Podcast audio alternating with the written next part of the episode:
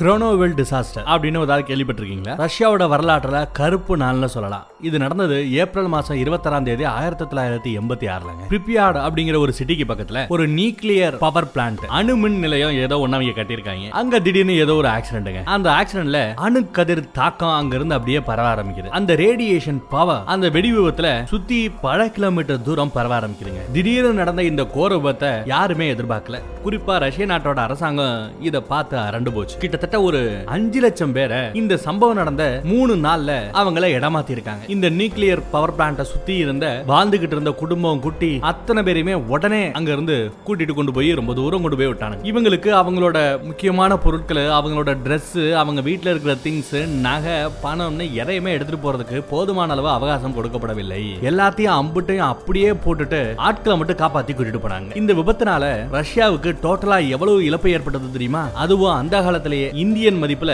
கிட்டத்தட்ட ஐம்பதாயிரம் கோடி ரூபாய் அப்பா. இழப்பு ஏற்பட்டது அந்த நாடே ஒரு மிகப்பெரிய வறுமையை இதனால சந்திக்க வேண்டிய நிலைமை ஏற்பட்டதா எதுக்குடா இந்த கிளாஸ் இப்ப எடுத்துக்கிட்டு இருக்கேன்னு கேக்குறீங்களா? நாம பார்க்க போற இந்த கதைக்கும் இந்த வரலாற்று சம்பவத்துக்கும் கனெக்ஷன் இருக்கு. சோ பாடத்தை படிச்சிட்டோம். இப்போ படத்துக்குள்ள போவோமா? இன்னைக்கு நம்ம பார்க்க போற படம் ரெண்டாயிரத்தி பன்னெண்டுல ரிலீஸ் ஆன குரோனோஃபில் அப்படிங்கிற ஒரு இங்கிலீஷ் படத்தை பத்தி தான் பார்க்க போறோம். இந்த படத்தோட ஸ்டார்டிங் சீன்ல ஒரு நாலு பேரை காமிக்கிறாங்க. இந்த ஆம்பளை பசங்க ரெண்டு பேரு அண்ணன் தம்பி. தாடி வச்சிருக்கிறவன் அண்ணன் தாடி இல்லாம முழுக்கட்டின்னு இருக்கான் பாத்தீங்களா? அவன் தம்பி. அந்த பக்கம் ரெண்டு பொண்ணுங்களை காமிக்கிறாங்கல்ல? அந்த பொண்ணுங்கள்ல வெள்ள முடிக்காடி இருக்கா பாத்தீங்களா? அவ தம்பியை காதலிக்கிறா. கருப்பு முடிக்காடி இருக்கா பாத்தீங்களா? அவ இப்பதான் ஒரு மூணு வாரத்துக்கு முன்னாடி லவ் பண்ணிக்கிட்டு இருந்தவ பிரேக்கப் காதல் முறிஞ்சு போச்சான் அதனால அந்த காதலை மறக்கிறதுக்காகவும் வருத்தத்திலிருந்து மீண்டு வர்றதுக்காகவும் எங்கேயாவது வெளியில போலாமா ட்ரிப்புக்கு போலாமான்னு அந்த லேடிஸ் பேசிட்டு இருக்காங்க. இந்த பக்கத்துல அண்ணனும் தம்பியும் கட்டி பிடிச்சு கொண்டாடுறானுங்க. என்னடா அப்படின்னு பார்த்தா தம்பிக்காரன் தான் காதலிக்கிற பொண்ணை ப்ரொபோஸ் பண்ண போறானா கல்யாணம் பண்ணிக்க போறானா அந்த நிச்சயார்த்த மோதிரத்தை காமிக்கிறான். நாம போக போற அந்த ட்ரிப்ல தான் ப்ரொபோஸ் பண்ண போறேன்னு சொல்ல அண்ணன் தம்பியை கட்டி பிடிச்சு வாழ்த்து சொல்றான். அதுக்கப்புறம் பார்த்தா நல்லா சரக்கு அடிச்சிட்டு ட்ரிப் இங்க ரஷ்யாக்கு வந்திருக்காங்க. ரஷ்யால பார்ல நல்லா சரக்கு அடிச்சு விட்டு ஹோட்டலுக்கு அப்படியே நடந்து போய்கிட்டு இருப்பாங்க. அப்படி நடந்து போய்கிட்டு இருக்கும்போது அந்த நாட்டை சேர்ந்த ஒரு மூணு பேரும் இவங்க லேடிஸ் கிட்ட முரண்டு வர பசங்க பேசி சரி கட்டிட்டு ஒரு வழியா அவங்க ஹோட்டலுக்கு போயிடுறாங்க காலையில எந்திரிச்சு சாப்பிடும்போது இவங்க மூணு பேர் வந்துட்டாங்க. அண்ணங்காரனை மட்டும் காணும். எங்க அண்ணன் ரொம்ப நல்லவன். என்ன இந்த மாதிரி தேவையில்லாத விஷயத்தை ஏதாவது பண்ணுவான். நேத்து கூட பாருங்க அந்த ரவுடி பசங்களோட சரிக்கு சமமா இவனும் ரவுடித்தனம் பண்ண போயிட்டான். இப்படி தேவையில்லாத பிரச்சனையை இழுத்து விட்டுருவான். மித்தபடி அவன் ரொம்ப நல்ல பையன். நம்புங்க அப்படின்னு அந்த காதல்ல தோத்து போனா பாத்தீங்களா அந்த பொண்ணுக்கு அட்வைஸ் போடுறாரு நம்ம தம்பி. அதே சமயம் அண்ணங்காரவனா ஒரு சூப்பரான அட்வென்ச்சரை பிளான் பண்ணிருக்கேங்கிறான். என்னடா அட்வென்ச்சர் அப்படின்னு கேட்டா பக்கத்துல தான் ரஷ்யால ஒரு மிகப்பெரிய நகரத்தையே விட்டுவிட்டு இருந்த பொருட்கள் கட்டிடங்கள் பணம் நகைன்னு எல்லாத்தையும் அம்புட்டையும் அப்படியே விட்டுவிட்டு அஞ்சு லட்சம் பேர் இங்க இருந்து இன்னொரு இடத்துக்கு இடமாற்றம் செய்யப்பட்டிருக்காங்க அந்த வரலாற்றின் கருப்பு நாள் நடந்த அந்த இடத்துக்கு நம்ம போலாமா? அங்க போய் நம்ம போட்டோ பிடிக்கலாமா? அப்படிங்கிற மாதிரி அந்த அட்வென்ச்சரை பத்தி பேசுறாங்க. ஆனா தம்பி முடியாதுங்கிறா டேய் என்ன விளையாடுறியா? அங்க தான்றா அந்த அணுக்கதிர்வீச்சு தாக்கம் இருக்குன்றாங்க. ரேடியேஷன் ப்ராப்ளம்லாம் இருக்குமே அப்படின்னு கேட்டா அதெல்லாம் லோக்கல் கைடு கிட்ட ஒருத்தவன் விசாரிச்சிட்டேன். அவன் அதெல்லாம் பிரச்சனை இல்ல. இப்போ ரேடியேஷன் அளவு ரொம்பவே கம்மியா இருக்கு அப்படிங்கிறாரு. யாரெல்லாம் போலாம் கை தூக்குங்க அப்படின்னு சொல்ல தம்பியை தவிர மீதி மூணு பேருமே கை தூக்க சரி மெஜாரிட்டி ஓட்டு போட்டாங்க. நாம அங்க போலான்னு முடிவு பண்ணி அந்த டூரிஸ்ட் கைட பாக்குறதுக்கு போறாங்க. அவர் ஒரு ரிட்டையர்டு மிலிட்டரி ஜெர்மன் நாட்டை சேர்ந்தவர் தான். இங்கிலீஷும் தெரியும் ஜெர்மன் மொழியும் தெரியும். இந்த மாதிரி ட்ரிப் அடிக்கடி அந்த இடத்துக்கு கூட்டு போயிருக்கேன். ஒன்னும் பிரச்சனை இல்ல. தாராளமா என்ன நம்பி வரலாம் அப்படின்னு கூப்பிடுறாங்க. அதே சமயம் புதுசா ஒரு ஜோடி வருதுங்க. ஒரு தாடிக்காரன் அந்த தாடிக்காரனோட காதலி. இல்ல இல்ல பொண்டாட்டி. கல்யாணம் ஆகி இப்பதான் ஒரு ஒரு மாசம் ஆச்சு போல. பார்த்ததும் காதல் கல்யாணம் எல்லாம் பட்டானுங்கன்னு நினைக்கிறேன். புருஷனும் பொண்டாட்டியும் வராங்க. ஹனிமூன் மாதிரி என்ஜாய் பண்ண வராங்க. மொத்தமா இந்த ஆறு பேரையும் அந்த டூரிஸ்ட் கைடு அவரோட கருப்பு கலர் வேன்ல ஏத்திட்டு ஜாலியா அங்க இருந்து கிளம்புறாருங்க வேன்ல இப்படி குதிக்க குதிக்க நம்ம பசங்களுக்கு போய் பழக்கம் இல்ல. இருந்தாலும் அதோட என்ஜாய் பண்ணிக்கிட்டு கேமரா டார்ச் லைட் ஏதோ இவங்க கிட்ட இருக்கிற அந்த ட்ரெஸ் கிஸ்னு எல்லாத்தையும் எடுத்துட்டு போறானுங்க. போற வழியில பார்த்தா ஒரு செக் பாயிண்ட் இருக்கு. அங்க ரஷ்ய நாட்டு ராணுவ படம் இருக்கு. டூரிஸ்ட் கைடு ரஷ்யன் மொழியில என்னமோ பேசுறான். இவங்களும் நம்ம பசங்கிட்ட ஏதாவது இருக்கான்னு செக் பண்ணி பார்த்துட்டு சரி போங்கடா அப்படின்னு உள்ள அனுப்பிச்சு டூரிஸ்ட் பிளேஸ் தான். ஆனாலுமே இந்த மாதிரி செக் பாயிண்ட் போட்டு எல்லாத்தையும் கண்காணிக்கிறாங்களா எல்லாரும் கிளம்பி போறாங்க. போற இடத்துல எல்லாம் நிறைய போட்டோ எடுக்கிற மாதிரி நிறைய சீனரிஸ் இருக்கும். அதெல்லாம் போட்டோ எடுத்துக்கிறாங்க. அப்படியே ஜாலியா போய்கிட்டு இருக்கும்போது நம்ம பக்கத்துல இறங்கிட்டோம். ஒரு நிமிஷம் இங்க இறங்குங்களேன். இந்த தண்ணியில உன்னை காட்டுறேன் அப்படின்னு சொல்லிட்டு நம்ம டூரிஸ்ட் கைடு போய் அந்த தண்ணிக்குள்ள கையை விட்டுவிட்டு ஏதோ பாத்துக்கிட்டு இருப்பாப்ல திடீர்னு ஏதோ அவன் கையை பிடிச்சி இழுக்கிற மாதிரி சொல்ல எல்லாம் பயந்து போயிடுவாங்க. அதுக்கப்புறம் பார்த்தா பயபுல ஏமாத்திருக்காங்க. ஒண்ணு நடக்கல. ஏமாத்திட்டு இருந்திருக்கேன். அதுக்கு அதுக்கப்புறம் தான் இவங்களுக்கு ச்சே சும்மா ஏமாத்தினா ஏப்ரல் ஃபுல்லா அட போயா அப்படிங்கிறாங்க. அப்போ அங்க கிடக்குற ஒரு செத்து போன மீனை காமிக்கிறாருங்க. அந்த ரேடியேஷன் பாய்சன்னால அந்த கதிர்வீச்சு தாக்கத்தினால நல்லா இருந்த மீன் இப்ப எப்படி இருக்கு பாருங்க. மீனே இவ்வளவு கன்றாரியா கொடூரமா மாறி இருக்கு பாத்தீங்களா? அதை பார்த்துட்டு அதுக்கப்புறம் அங்க இருந்து கிளம்பி போறாங்க. ஒரு வழியா இவங்க வரணும் சொன்ன அந்த சிட்டிக்கு வந்தாச்சு. குரோடோஃபில் நியூக்ளியர் பிளான்ட்டுக்கு பக்கத்துல இருக்கிற அந்த சிட்டிக்கு வந்துட்டாங்க. இவங்க கிட்ட சின்னதா ஒரு டிவைஸும் இருக்கும். அந்த டிவைஸ்ல ரேடியேஷன் அளவு என்ன அப்படிங்கறத இவங்களால செக் பண்ண முடியுங்க. ரேடியேஷன் அளவு கம்மியா இருக்கிற வரைக்கும் சும்மா ஒரு மணி நேரம் ரெண்டு மணி நேரம் மட்டும் இருந்தா பிரச்சனை இல்ல. ரேடியேஷன் அளவு கூடும்போது இங்க இருந்து உடனே போயிடணும் ரொம்ப நேரம் இருக்க கூடாதுங்கிற கண்டிஷன் அதனால அந்த டிவைஸை வச்சு செக் பண்ணிட்டு தான் ஒன்னும் பிரச்சனை இல்ல வாங்க அப்படின்னு அவன் கூட்டு போறான். அங்க ராட்டனம் உட்பட எவ்வளவோ பொருட்களும் எவ்வளவோ கட்டடங்களும் அபார்ட்மெண்ட்டும் ஆனா மத்தா விடப்பட்டிருக்கும் அதெல்லாம் பார்த்துட்டு போயிட்டே இருக்காங்க. நிறைய பில்டிங் எல்லாம் போய் பார்த்துக்கிட்டு இருப்பாங்க. ஜாலியா சுத்தி முத்தியும் பார்த்துட்டு அதுக்கப்புறம் பக்கத்துல இருக்க ஒரு அபார்ட்மெண்ட்டுக்குள்ள போவாங்க. வெளியில பார்த்தா ஒரு நாய் செத்து போய் எப்படி கன்றாவியா கிடக்கு பாருங்க. கடிக்கிட்ட மாதிரி கிடக்கு. அதுக்கப்புறம் அதுக்குள்ள இவங்க போறாங்க. மேல போய் ஒரு பால்கனில ஒரு நல்ல போட்டோ எடுக்கிற பிளேஸ் பின்னாடி பார்த்தா அந்த நீக்கிரில் பிளான்ட்டோட வெடிச்சு சிதறின கட்டடமும் இருக்கும். அங்க இருந்து தாங்க இந்த அணுக்கதிர் தாக்கம் எல்லா இடத்துலயுமே கூட ஆரம்பிச்சது. சரி இங்க இருந்து போட்டோ எடுத்துக்கன்னு சொல்ல பசங்களும் மாத்தி மாத்தி போட்டோ எடுத்துட்டு இருப்பாங்க. அப்போ நம்ம டூரிஸ்ட் கைடு மட்டும் ஏதோ சத்தம் கேக்குதுன்னா அந்த பக்கத்துல செக் பண்ண போவான். இவங்களும் கம்முன்னு ஏதோ டம்மு டம்முன்னு சத்தம் கேக்குதுன்னு சொல்லி அமைதியா வருவாங்க. டூரிஸ்ட் கைடு முன்னாடி போய் செக் பண்ணிட்டு இருக்கும்போது திடீர்னு பார்த்தா அந்த கட்டடத்துக்குள்ள எத்தா தண்டி கரடி ஓடி வரும் பாருங்களேன். நல்ல வேலை நம்ம பசங்க எல்லாம் ஒளிஞ்சுக்கிட்டதுனால கரடி எதுவும் செய்யல. தெரிச்சு ஓடி வருவாங்க. ஐயோ கரடி கிட்ட கடி வாங்கியிருந்தா அவ்வளவுதான் சொல்லி பயந்துகிட்டு கொஞ்சம் நேரம் இருந்தாலும் அதுக்கப்புறம் அதை கொஞ்சம் அட்வென்ச்சரா ஃபீல் பண்றாங்க. இங்க அந்த டூரிஸ்ட் கைடு சொல்றான் நான் அஞ்சு வருஷமா இந்த தொழில் பண்ணிட்டு இருக்கேன் சார். ஏதோ நாய்கள் தெரியும் ஓநாய்கள் தெரியும் நரிகள் தெரியும். ஆனா கரடி இப்படி தெரிஞ்சு நான் பார்த்ததே இல்லைங்கிற அப்புறம் ஒரு வழியா எல்லா பேருமே அந்த வேன்ல உட்காந்துக்கிட்டு மறுபடியும் சிட்டிக்குள்ளேயே போலாம்னு சொல்லிட்டு இங்க இருந்து கிளம்புறதுக்கு தயாராங்க அந்நேரமா பார்த்து வேனு ஸ்டார்ட் ஆக மாட்டேங்குது. என்னடா வேன் ஸ்டார்ட் ஆக மாட்டேங்குதுன்னு நம்ம டூரிஸ்ட் கைடு ஓபன் பண்ணி பாக்குறாரு பார்த்தா அங்க இருக்கிற வயர் டேமேஜ் ஆகி கிடக்குங்க. எப்படி வயர் மட்டும் டேமேஜ் ஆகும் அப்படின்னு உங்களுக்கு தெரியல. ஆனா வண்டி ஸ்டார்ட் ஆகாது என்ன பண்ணணும் தெரியாம வாக்கி டாக்கில தனக்கு தெரிஞ்சவங்களுக்கு எல்லாம் போன் பண்றாங்க. எல்லார்ட்டையும் பேசினா யாருமே இன்னைக்கு சவாரிக்கு இந்த பக்கத்துல வரலையா? கால் பண்ணி கால் பண்ணி பார்த்து அதுக்குள்ள நைட் ஆயிடுது பயங்கர இருட்டாயிடுதுங்க. கொஞ்சம் கொஞ்சமா நல்ல ஜாலி மூடுல அட்வென்ச்சர் மூட்ல இருந்த பசங்க டென்ஷன் ஆக ஆரம்பிக்கிறாங்க. அண்ணனும் தம்பியுமே மாத்தி மாத்தி கெட்ட வார்த்தையில பேசி திரிகிட்டு இருக்கானுங்க. இப்படி இங்க மாட்டிக்கிட்டதுக்கு காரணம் நீதாண்டா அப்படின்னு அண்ணனையா போட்டு திட்டுறான். உன்னை நம்பி வந்தம்பாரு அப்படின்னு அவனே அவனை திட்டிக்கிறான். சண்டை போடாதீங்க ஒன்னும் பிரச்சனை இல்ல. காலையில வரைக்கும் நம்ம இப்படி இங்க உட்காந்துக்கலாம் காலையில இங்க இருந்து நடந்து ஒரு பதினெட்டு கிலோமீட்டர் டிஸ்டன்ஸ் இருக்குமா சிட்டிக்குள்ள போறதுக்கு. நடந்தே நம்ம போயிடலாம் அப்படிங்கிற மாதிரி பேசுறாரு. யாரு? டூரிஸ்ட் கைடு ஆனா காலையில வரைக்கும் பிரச்சனை இல்லாம அங்க இருக்கணுமே இருக்க முடியுமா தெரியலங்க. அப்ப திடீர்னு ஏதோ ஒரு அமானுஷ்யமான சத்தம். அந்த சத்தத்தை கேட்டதுமே டூரிஸ்ட் கைடு மட்டும் எல்லாரும் இங்கே இருங்க நான் போய் என்னன்னு செக் பண்றேன்னு சொல்லிட்டு இவன் மறைச்சு வச்சிருந்த அந்த துப்பாக்கி எடுத்துக்கிறாங்க. ஆமா இந்த மாதிரி இடத்துக்கு வரும்போது சேஃப்டி எடுத்துட்டு வரதுனால நல்லது தானே? பத்தாவதுக்கு மிலிட்டரிக்கார வேற. துப்பாக்கி யூஸ் பண்றது ஒன்றும் அவ்வளவு கஷ்டம் இல்ல. சோ துப்பாக்கி எடுத்துக்கிட்டு நான் போய் என்ன ஏதுன்னு பார்த்துட்டு வரேன் அமைதியா இருங்கன்னு சொல்லிட்டு துப்பாக்கியோட அவர் ஓடுறாருங்க. அதே சமயம் நம்ம தம்பிகாரனும் அவரை மட்டும் தனியா அனுப்பக்கூடாது. நானும் போறேன்னா அவனும் போறான். அவங்க கிட்ட இருந்தது ஒரே ஒரு டார்ச் லைட் தான். அப்புறம் அந்த துப்பாக்கி. ரெண்டு பேரும் போன கொஞ்ச நேரத்திலேயே என்னமோ நடக்க ஆரம்பிக்குதுங்க. டம்மு டம்முன்னு துப்பாக்கி சத்தம். துப்பாக்கி சத்தம் கேட்டதுமே அண்ணங்காரன் மிரண்டு போய் தம்பியை காப்பாத்துறதுக்காக ஓடுறான். கொஞ்ச நேரத்துல இந்த வேனுக்குள்ள இருக்கிறவங்களுக்கு எல்லாம் ஒரு மாதிரி ஆயிடுதுங்க. என்னதோ ஏதாவும் சொல்லி பதட்டம் கூடிக்கிட்டே போகுது. திடீர்னு பார்த்தா இந்த வேனோட கரவை தட்டுறாங்க. யாரா அண்ணனும் தம்பியும் தான் வந்திருக்கானுங்க. தம்பியை ஒரு வழியா உள்ள ஏத்திட்டு அண்ணனும் மேல ஏறாங்க என்னடான்னு பார்த்தா தம்பியோட கால்ல செம காயம். எப்படி இதாச்சு யாரு தாக்குனது அப்படின்னு கேட்டா நாயா நரியா மனுஷனா என்னன்னே என்னால சொல்ல முடியல. இருட்டுல பயங்கரமா வந்து தாக்கிட்டாங்க அப்படிங்கிறான். என்ன தாக்குச்சுன்னு இவங்களால சொல்ல முடியல. அப்புறம் திடீர்னு பார்த்தா நிறைய நாய்கள் வந்து இவங்க வண்டியை ரவுண்டு கட்ட ஆரம்பிக்குதுங்க. நாய்களும் நரிகளும் சேர்ந்து இவங்கள குலைச்சிக்கிட்டே இருக்கு. இவங்களும் வேற வழி இல்ல. இந்த வேனுக்குள்ளேயே உட்காந்துக்கலாம்னு சொல்லிட்டு நைட்டு ஃபுல்லா உட்காலான்னு முடிவு பண்ணி உட்காந்துருக்காங்க ஆனா அடிபட்ட தம்பிக்கு தான் இப்போ உடனே ஹாஸ்பிட்டலுக்கு போயானோ நிலைமை அவனுக்கு மோசமாகிட்டே இருக்கு. அந்த டூரிஸ்ட் கைடு என்னன்னா ஏதாச்சுன்னு தெரியலங்க. அவங்கிட்ட தான் அந்த துப்பாக்கியும் மாட்டிக்கிட்டு கிடக்கு. அவங்கிட்ட இருந்த அந்த வாக்கி டாக்கி இங்க ஒன்று போட்டு போயிருப்பாங்க. அந்த வாக்கி டாக்கில கால் பண்ணி பேசி பாக்குறானுங்க டேய் டூரிஸ்ட் கைடு எங்கடா இருக்க? டே டே அப்படின்னு கத்துறாங்க. ஏன்னா டூரிஸ்ட் கைடு கிட்ட ஒரு வாக்கி டாக்கி இருக்கும். இந்த வண்டிக்குள்ள ஒரு வாக்கி டாக்கி இருக்கும். கம்யூனிகேஷனுக்காக வச்சிருந்தானுங்க பட் ஒன்றும் பிரயோஜனம் இல்லைங்க. அதுக்கப்புறம் பார்த்தா அண்ணன் அப்புறம் அந்த லவ் ஃபெயிலியர் பொண்ணு இந்த புருஷங்காரன் மூணு மூணு பேரும் அந்த டூரிஸ்ட் கைடை தேடி போலாம்னு சொல்லிட்டு தேடி போறாங்க. டூரிஸ்ட் கைடை காப்பாத்தணுங்கிறது ஒரு நல்ல எண்ணம். இன்னொரு பக்கம் அவங்க கிட்ட இருக்கிற அந்த துப்பாக்கியாவது எடுத்து வச்சுக்கணும். சேஃப்டிக்கு தேவைப்படும் சொல்லிட்டு தான் போறாங்க. கொஞ்சம் கொஞ்சமா தேடி அந்த வாக்கி டாக்கில சவுண்ட் கொடுத்துட்டே போறாங்க. ஒரு ஸ்டேஜுக்கு அப்புறம் பார்த்தா ஒரு பாலடைஞ்ச பில்டிங்குள்ள உள்ள வந்து சேர்றாங்க. அந்த ரத்தம் அப்படியே இழுத்துட்டு வந்த அந்த தடம் எல்லாமே தெரியுதுங்க. ஒரு கிச்சன் ஏரியாக்குள்ள அந்த டூரிஸ்ட் கைடோட பாடி பயங்கரமா குதறப்பட்ட நிலைமையில கன்றாவியா கிடக்கு. அதை பார்த்து இவங்க எல்லாம் பயங்கர ஷாக் ஆயிடுறாங்க. அதே சமயம் கதவை திறக்கிற மாதிரி ஒரு சவுண்டுங்க அப்படியே இவங்க எல்லாம் பதுங்கிடுறாங்க. கொல்லப்புறத்து பக்கமா போற போறதுக்காக இன்னொரு கதவு இருக்கும். அந்த கதவுல பசங்க ரெண்டு பேர் போயிருவாங்க. இவன் மட்டும் உள்ள மாட்டிப்பா. ஏதோ ஒரு உருவம் இங்கேயும் அங்கேயும் அசைஞ்சுக்கிட்டு இருக்கு. அந்த உருவத்துக்கிட்ட மாட்டாம குடு குடுன்னு ஓடி போய் இவளும் அங்க இருந்து எஸ்கேப் ஆகணும்னு பாப்பா. அதுக்குள்ள பார்த்தா துப்பாக்கி கீழே கிடக்கும். துப்பாக்கியை எடுத்துட்டு வா அப்படிங்கிற மாதிரி வெளியில இருந்து அவங்க செய்ய காமிக்க இவளும் அந்த துப்பாக்கியை மெதுவா எடுக்க போவாங்க. அந்த பக்கத்துல ஏதோ ஒரு உருவம் அசைஞ்சுக்கிட்டே இருக்கும். அந்த உருவத்துக்கு தெரியாம டப்புன்னு அந்த துப்பாக்கி எடுத்துக்கிட துப்பாக்கியை உருகுற அந்த சத்தத்தை கேட்டதுமே பின்னாடி இருந்த ஒரு உருவம் குடுகுடுன்னு ஓடி வந்து அந்த கதவை டம்மு டம்முன்னு தட்டுது. அது என்ன?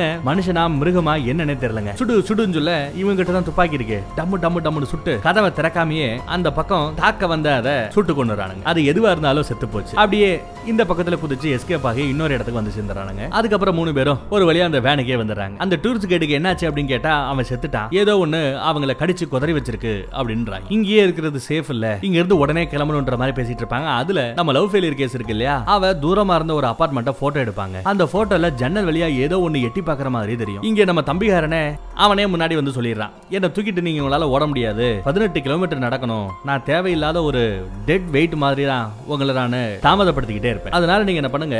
என்ன இங்கேயே விட்டுட்டு நீங்க எல்லாம் சீக்கிரம் போங்க. சிட்டிக்குள்ள போய் ஹெல்ப்பை கூட்டிட்டு இன்னொரு வேனோ ஒரு காரையோ பிடிச்சிட்டு மறுபடியும் வந்து என்ன கூட்டு போங்க. நான் இங்க வெயிட் பண்ணிட்டு இருக்கேன் என்றான் தம்பி. அண்ணங்காரன் ஒத்துக்கவே இல்லை. ஆனா தம்பி தான் தயவு செய்து இதுதான் கரெக்டான பிளான் இந்த தடவையா நான் சொல்றதை கேளுன்னு சொல்லிட்டு இவங்க எல்லாம் அனுப்பி வைக்கிறேன். கூடவே இவனோட காதலி அவளும் நான் இருக்கேன்னு சொல்லிட்டு இருந்துக்கிறாங்க. மீதி மூணு பேர் மூணு பேரா? நாலு பேர். அந்த பதினெட்டு கிலோமீட்டர் நடந்து சிட்டிக்குள்ள போறதுக்கு தயாராயிட்டாங்க. ஆனா போற வழியிலேயே நடுவுல நிறைய நாய்களும் நரிகளும் சண்டை போட்டுக்கிட்டு இருக்க. அதுகிட்ட இருந்து எஸ்கேப் ஆனு சொல்லிட்டு அப்படியே சுத்தி போறானுங்க. அப்படி சுத்தி போகும்போது பார்த்தா அங்க நேகப்பட்ட car bus van school bus கூட கிடக்குங்க. அங்க இங்கேயே சுத்தி கடைசியா அங்க ஒரு வேன் கிடக்கும். அந்த வேனுக்குள்ள ஒரு வயர் கிடக்கும். நல்ல டேமேஜ் இல்லாத வயர் ஆஹா வயர் கிடைச்சிருச்சு. இந்த வயரை கொண்டு போனோம்னா வேனை நம்ம ஸ்டார்ட் பண்ணிடலாம்னு இவங்களுக்கு சந்தோஷம். பாக்கி டாக்கில அவங்களுக்கு ஃபோன் பண்ணி இந்த மாதிரி மேட்டரை சொல்ல வயர் கிடைச்சதுன்னு சொல்ல அவங்களும் ரொம்ப சந்தோஷம். சீக்கிரம் வாங்க அப்படின்னு சத்தம் போடுறாங்க. இவங்களும் இங்க இருந்து போக பாக்குறாங்க. ஆனா அதுக்குள்ள நாய்களும் நரிகளும் இவங்களை விரட்ட ஆரம்பிக்குது. அது கிட்ட இருந்து தப்பிக்கணும்னு சொல்லிட்டு அங்க இருக்கிற ஒரு ஆத்தங்கரை. அந்த ஆத்தங்கரையை தாண்டி போகணும்னு ஒரு பாலடைஞ்ச பாலம் மாதிரி ஒண்ணு இருக்கும். அதுலயே இவங்க கஷ்டப்பட்டு போய்கிட்டு இருப்பாங்க. அதுல ஒருத்தி கீழே அவளை காப்பாத்துறதுக்காக அந்த புருஷங்காரனும் உள்ள இறங்குவாங்க. லேடிய காப்பாத்திடுவான். ஆனா இவனோட கால்ல மீன் ஏதோ கடிச்சு வச்சிரும். கால்ல அடிபட்டுரும். இருந்தாலும் அதை எல்லாத்தையும் தாண்டி இவங்க கஷ்டப்பட்டு நொண்டி நொண்டி வந்து ஒரு வழியா அந்த வேன் இருக்கிற அந்த ஏரியாவை நோக்கி போவாங்க. அப்படி போய்கிட்டு இருக்கும்போது பார்த்தா அந்த வேனுக்குள்ள இருந்த சீட்டு இங்க வெளியே வந்து கிடக்கு. என்னடா வேனுக்குள்ள இருந்த சீட்டு எப்படா இங்க வந்ததுன்னு சொல்லிட்டு இன்னும் போய் பார்த்தா வேன்ல இருக்கிற ஐட்டங்கள் ஃபுல்லா வெளியில கிடக்கு.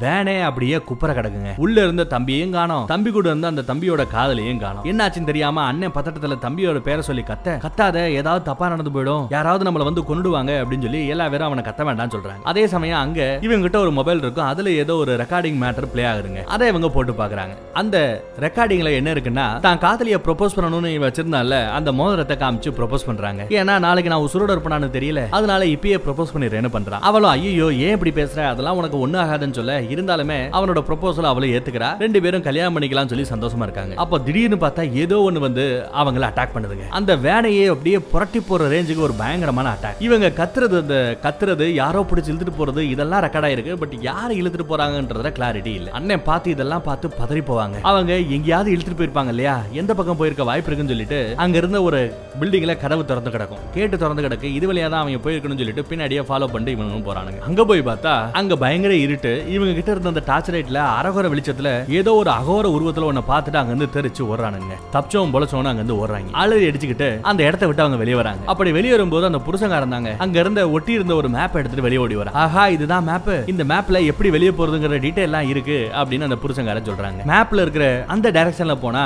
நம்ம இங்க இருந்து எஸ்கேப் ஆயிடலாம் அப்படின்னு அவங்களும் பேசிட்டு இருக்காங்க. ஆனா அண்ணங்கார முடியாது என் தம்பி இல்லாம நான் வரமாட்டேன்னு அவங்கிட்ட தான் துப்பாக்கி இருக்கும். அந்த துப்பாக்கியை திடீர்னு புருஷங்காரன் பிடிங்கிட்டு என்ன மன்னிச்சிட்டு வேற வழி இல்ல. உன் தம்பி அப்புறம் காப்பாத்திக்கலாம். பட் நம்ம உசுரை நம்ம காப்பாத்திக்கணும். நீ நீ எங்க கூட வா அப்படின்னு கூப்பிடுறான் ஆனாலும் அண்ணங்கார முடியாதுங்கிறாங்க. அதே சமயம் அந்த லவ் ஃபெயிலியர் கேஸ் டேய் முத நீ உசுரோட இருக்கணும். நீ உசுரோட இருந்தாதான் உன் தம்பியை காப்பாத்த முடியும். இப்படி முட்டாள்தனமா ஏதாவது பண்ணனா நீ செத்துருவ. தயவு செய்து எங்க கூட வா அப்படின்னு கூப்பிட்டு இருப்பாங்க. சரின்னு சொல்லி கடைசியா வர வழி இல்லாம அண்ணனும் சரின்னு ஒத்துக்கிட்டு இவங்க கூட வராங்க. அதே சமயம் இவங்க கிட்ட அந்த ரேடியேஷன் லெவலை செக் பண்ற டிவைஸ் இருக்கும். அதுல ரேடியேஷன் அளவு கூடிக்கிட்டே இருக்குங்க சரி வாங்க நடந்து போகலாம் அப்படின்னு சொல்லி நடந்து போய்கிட்டே இருக்காங்க. அப்படி போய்கிட்டு இருக்கும்போது திடீர்னு எதுக்கு ஏதோ ஒரு குழந்தை சின்ன குழந்தை நிக்கிற மாதிரி தெரியும். அந்த குழந்தை யாரு என்னன்னு சொல்லி இவங்க எல்லாம் பார்த்து பயந்துகிட்டு இருக்கிற சமயம் ஒரு ஒருத்தி மட்டும் அப்படியே கொஞ்சம் ஓரமா உட்காந்து அழுதுகிட்டு இருப்பா. அவளுக்கு பின்னாடி திடீர்னு ஒருத்தன் நிக்கிற மாதிரி தெரியுதுங்க. ஒரு கருப்பு உருவம். சர்ன்னு அவளை பிடிச்சி இழுத்துக்கிட்டு ஒரு நிமிஷத்துல அவங்க இருந்த இடமே தெரியாம அந்த பொம்பளை இழுத்துட்டு போயிடுது அந்த உருவம். நடாலி எங்க இருக்க? எங்க இருக்க? அப்படின்னு கத்திக்கிட்டே இவங்க அங்க இருக்கிற கதவுகள் எல்லாத்தையும் திறந்து உள்ள போய்கிட்டே இருக்காங்க. இருட்டுல கண்ணு முன்னு தெரியாம ஓடிக்கிட்டு இருக்காங்க. திடீர்னு பார்த்தா அங்க நிறைய செத்து போன பொணங்கள் தலையில தொங்கிக்கிட்டு இருக்குங்க. ஒரு ஓப்பன் ஹால் மாதிரி ஒரு இடம் இருக்கும். அந்த இடத்துக்கு இவங்க வராங்க. அந்த பொண்ணு எங்கன்னு தேடுறாங்க. பார்த்தா அந்த இடத்துல ஒருத்தர் ரெண்டு பேர் இல்லைங்க. நூத்து கணக்குல நிறைய பேர் இருக்காங்க. அவங்கள எல்லாம் இவங்களை பார்த்து விரட்டிட்டு வர தெரிச்சு இவங்க ஓடி வரானுங்க. என்ன இருக்குன்னா நிறைய மக்களை இங்க இருந்து அந்த ரேடியேஷன் தாக்குதல் இருந்தப்போ அந்த விபத்து நடந்தப்போ கவர்மெண்ட் அங்க இருந்து அப்புறப்படுத்துறாங்க. ஆனா சில பேர் அந்த கதிர்வீச்சு அபாயத்துக்கு உட்பட்டு அவங்க முகமெல்லாம் கொஞ்சம் விகாரமா மாறி ஒரு மாதிரி ஆயிடுறானுங்க. அரக்கர்கள் மாதிரி ஆயிடுறாங்க. மனுஷ கறி தின்னக்கூடிய அரக்கர்களா மாறிடுறாங்க. அவங்க தான் இங்க யாருக்கும் தெரியாம குடியிருக்கிறது. இந்த மாதிரி வர்றவங்களை பிடிச்சி கொல்றது தின்றதுன்னு இருக்கானுங்க போல. அவங்க கிட்ட இருந்து எஸ்கேப் ஆகி அடுத்தடுத்த பில்டிங்னு சொல்லி கண்ணு முன்னு தெரியாம நம்ம பசங்க ஓடிக்கிட்டு இருக்காங்க. பின்னாடியே அந்த கூட்டமா விரட்டி வந்துகிட்டே இருக்கும். அதுல ஒரு கட்டத்துல நம்ம புருஷங்காரன் அங்க ஒரு பெரிய கதவு இருக்குங்க. இரும்பு கதவு மாதிரி இருக்கும். அதை பூட்ட முடியாம திணறிக்கிட்டு இருக்க ரெண்டு பேர் சேர்ந்து பூட்டுற சமயம் புருஷங்காரன் கூட்டத்துக்கிட்ட மாட்டிக்கிறான். மீதி மூணு பேர் மட்டும் தான் எஸ்கேப் ஆகி இப்போ ஓடிக்கிட்டு இருக்காங்க. அப்படி ஓடி வரவங்க ஏதோ ஒரு ஹாஸ்பிட்டல் செட்டப்ல இருக்கிற ஒரு இடத்துக்கு வராங்க. சரி அங்கேயாவது இவங்களால ஒளிஞ்சிருக்க முடியும் அப்படின்னு பார்த்தா அங்கேயும் ரொம்ப விகாரமா இருக்கிற சில பேர் இவங்களை அட்டாக் பண்ண வராங்க. அவங்க கிட்ட இருந்து எஸ்கேப் ஆகி மறுபடியும் ஓடு. அங்க ஓடி போய் பார்த்தா ஒரு ஏணி மாதிரி மேல போகுது. அதுல ரெண்டு பேர் ஏறிடுறாங்க. மூணாவதா ஒருத்தி. அந்த பொண்டாட்டிக்காரி மேல ஏறி வருவா. அப்போ அவ ஏறி வரதுக்குள்ள கீழ இருக்கிற எல்லா பேரும் பிடிச்சு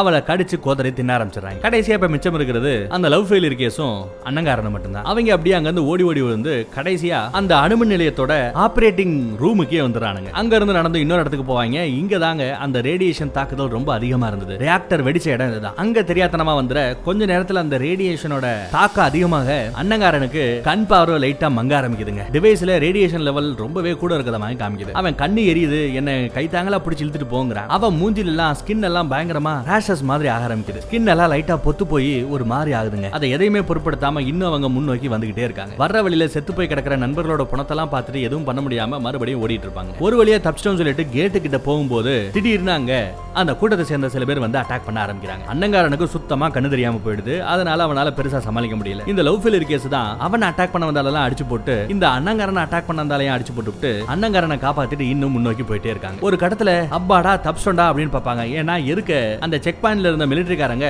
ஏதோ தப்பா நடக்குதுன்னு சொல்லிட்டு இந்த இடத்துக்கு இவங்களை தேடி வந்திருக்காங்க. இங்க வந்து பார்த்தா இவங்க ரெண்டு பேரும் நாங்க தான். எங்களை எதுவும் பண்ணிடாதீங்க. எங்களை காப்பாத்துங்க எங்களை காப்பாத்துங்க அப்படின்னு சொல்லி உதவி உதவின்னு கேட்டுட்டு முன்னோக்கி வராங்க. நகண்டு வராதீங்க முன்னாடி வந்தா சுட்டுடுவோம். உங்க மேல அந்த ரேடியேஷன் தாக்குதல் இருக்கு. எங்க கிட்ட வராதீங்கன்னு போலீஸ்காரங்க துப்பாக்கி முனையில அவங்கள அங்கேயே நிக்க சொல்லுவாங்க. நம்ம லவ் ஃபெயிலியர் கேஸ் பொத்துன்னு கீழே விழுந்திருப்பா. ஆனா அண்ணங்காரன் சுத்தமா கண்ணு தெரியல. எங்களை காப்பாத்துங்க எங்களை காப்பாத்துங்கன்னு சொல்லி அவங்க எவ்வளவு சொன்னாலும் நிக்காம ஸ்டெப் எடுத்து வச்சு முன்னாக்கி முன்னோக்கி வந்துகிட்டே இருப்பாங்க. நில்லு நில்லு வராத வராதன்னு சொன்னாலும் அவன் முன்னாடி வர வேற வழி இல்லாம அவங்க சுட்டுறானுங்க. சம்பவ இடத்துலயே அண்ணங்காரன் காலி செத்து போயிட்டான். லவ் ஃபெயிலியர் கேஸோ செத்து போனவன் அவன் பாடியை கண்டுபிடிச்சு அவன் மேலேயே விழுந்து இவ அழுதுகிட்டு இருப்பான். அதுக்கப்புறம் பார்த்தா இவங்க கிட்ட ஒரு யூனிஃபார்ம் மாதிரி ஒரு செட்டப் இருக்குங்க. கோட்டு மாதிரி ஏதோ ஒன்னு இருக்கும். அதை கொண்டு வந்து அப்படியே அவளை பொத்தி அந்த ரேடியேஷன் தாக்குதல் இவங்களுக்கு வராத மாதிரி அவளை அவளை சேஃபாக கூட்டு போறானுங்க. என் நண்பர்கள் எல்லாரும் செத்துட்டாங்க. எல்லா பேரையும் அந்த கூட்டம் கொண்டுடுச்சு கொண்டுடுச்சு அப்படின்னு கதறிக்கிட்டே வருவா. ஆமா கேள்விப்பட்டோம். எங்களுக்கு தெரியும். ஒன்னும் பிரச்சனை இல்லை. ஒன்னும் பிரச்சனை இல்லைன்னு சொல்லிட்டு இவங்க சேஃபாக கூட்டு வரானுங்க இவங்க எல்லாம் யாருன்னா ரஷ்ய நாட்டோட டாக்டர்ஸ் சயின்டிஸ்ட் என்ன இப்ப எங்க கூட்டு போறீங்க அப்படின்னு கேட்டா ஹாஸ்பிட்டலுக்கு கூட்டு போறோம். ஒன்னும் பிரச்சனை இல்லை. உங்களுக்கு எதுவும் ஆகாது அப்படின்னு சொல்லி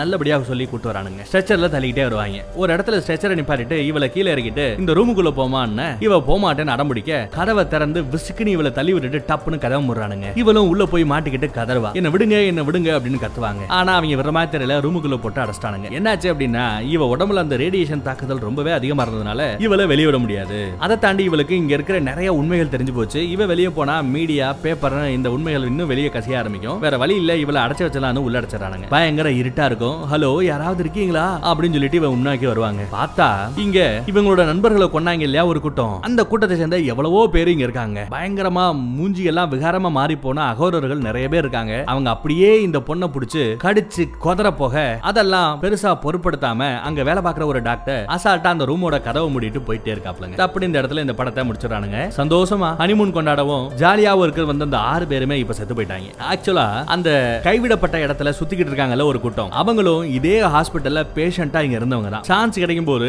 இவங்களோட டார்ச்சர் தாங்காம நிறைய ஆராய்ச்சி பண்ணிட்டு இருக்காங்க. நிறைய பேர் அசால்ட்டா வெட்டி கொண்டுகிட்டு இருப்பானுங்க. ஆராய்ச்சின்ற பேர்ல இந்த டாக்டர்ஸும் சயின்டிஸ்டும் பண்ற அந்த கொடுமை தாங்க முடியாம தான் அங்க பேஷண்ட் இருந்தவங்க எல்லாம் தப்பிச்சு போய் அந்த ஆளடமாட்டம் இல்லாத அந்த பில்டிங் பகுதியில போய் அவங்க வாழ்ந்துகிட்டு இருக்காங்க. அவங்க கிட்ட இருந்து நம்ம ஹீரோயின் தப்பிச்சு இவங்க கிட்ட மாட்டிக்கிட்டு மறுபடியும் அந்த ஹாஸ்பிட்டல்ல எங்க இருந்து இந்த கூட்டம் தப்பிச்சு போச்சோ அந்த கூட்டத்தோட மைய பகுதிக்கே போய் அவங்க கிட்ட அந்த ரூம்லயே மாட்டிக்கிட்டு முழிக்கிறாங்க நம்ம ஹீரோயின் அவ கதி அதோ கதி தான் மறுபடியும் இன்னொரு நல்ல படத்துல சந்திப்போம். தேங்க்யூ